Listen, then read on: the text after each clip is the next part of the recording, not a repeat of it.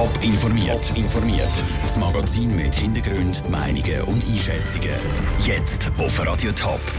Warum die Leute sechs Leute in Zürich wollen, vor Ort live mitverfolgen und was Zürcher Politiker vom Verbot von einer Islamveranstaltung zu Oerlikon halten, das sind zwei von den Themen im Top informiert. Im Studio ist der Dave Burkhardt. Am Zürcher Sechsi-Leute startet in einer knappen Viertelstunde der Höhepunkt. Der große Holzstock mit dem Böck oben drauf wird angezündet. Und in diesem Jahr verfolgen wieder tausende Schaulustige das Sechsi-Leute am Strassenrand Zürich live mit. Die Gründe dafür die sind verschieden.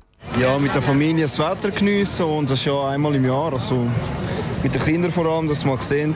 Und ja, ist schön, das zu erleben. Ich habe Ferien und habe gedacht, wir können einmal sehen, wie das ist. Und, äh ja, genau. Und ja. heute Nachmittag habe ich keinen Unterricht. Und deshalb sind wir hier. Well, I heard about this great tradition from my friends at work and I wanted to witness for myself the exploding snowman head. Ja, mal live erleben. Nicht nur immer im Fernsehen. Ja, ja und weil wir Ferien haben, haben wir gedacht, schön Wetter, nutzen wir gerade. Allerdings wissen nicht ganz gar alle Gäste, um was es dann am 6 Leuten genau geht. Vor allem Kinder brauchen da noch ein bisschen Aufklärung. Ja, genau. Die lernen jetzt gerade so ein bisschen, warum der Böck böse ist und verbrennen muss. Ist jetzt ja nicht gerade unbedingt kinderfreundlich, oder? Der ist der böse Winter, oder? Der muss verschwinden. Das haben wir jetzt schon gelernt. ja, und je schneller dann der Kopf vom Böck explodiert, desto schöner soll dann der nächste Sommer werden. Es hätte Anfangs Mai eine Islamkonferenz mit etwa 1000 Besuchern aus dem In- und Ausland sollen werden. Der Islamische Zentralrat hat heute aber vom Besitzer vom Austragungsort zu Oerlikon eine Abfuhr bekommen. Aber ist das sinnvoll, wenn solche Events verboten werden? Oder wird der Veranstalter erst recht in Karten gespielt?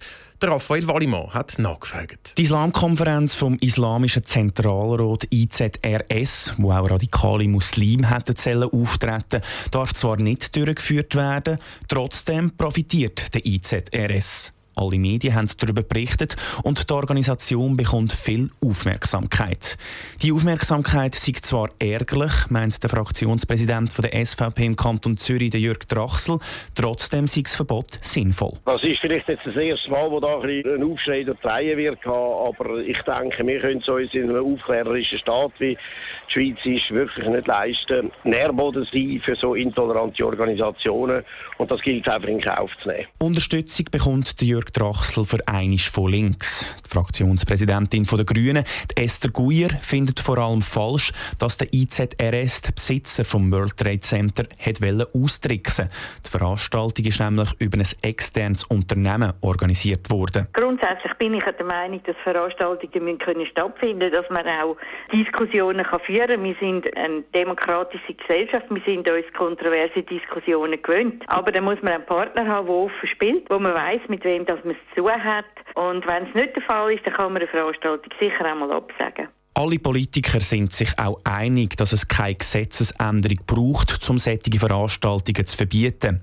Die gesetzliche Grundlage ist genug gut. Sie müssen halt einfach angewendet werden. Der Beitrag von Raphael Wallimann. Der Islamische Zentralrat der will die Veranstaltung übrigens wie geplant durchführen und sonst gäbe es für den Notfall noch einen Plan B.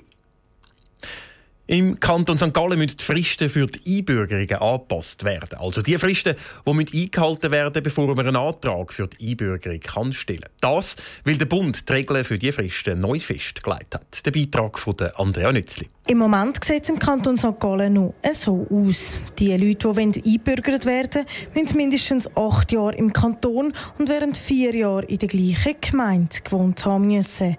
Erst dann haben sie einen Antrag stellen. Der Bund schränkt diese Fristen jetzt aber ein. Die Frist muss auf zwischen zwei und fünf Jahre festgelegt werden. Der Kantonsrat St. Gallen hat sich für fünf Jahre entschieden.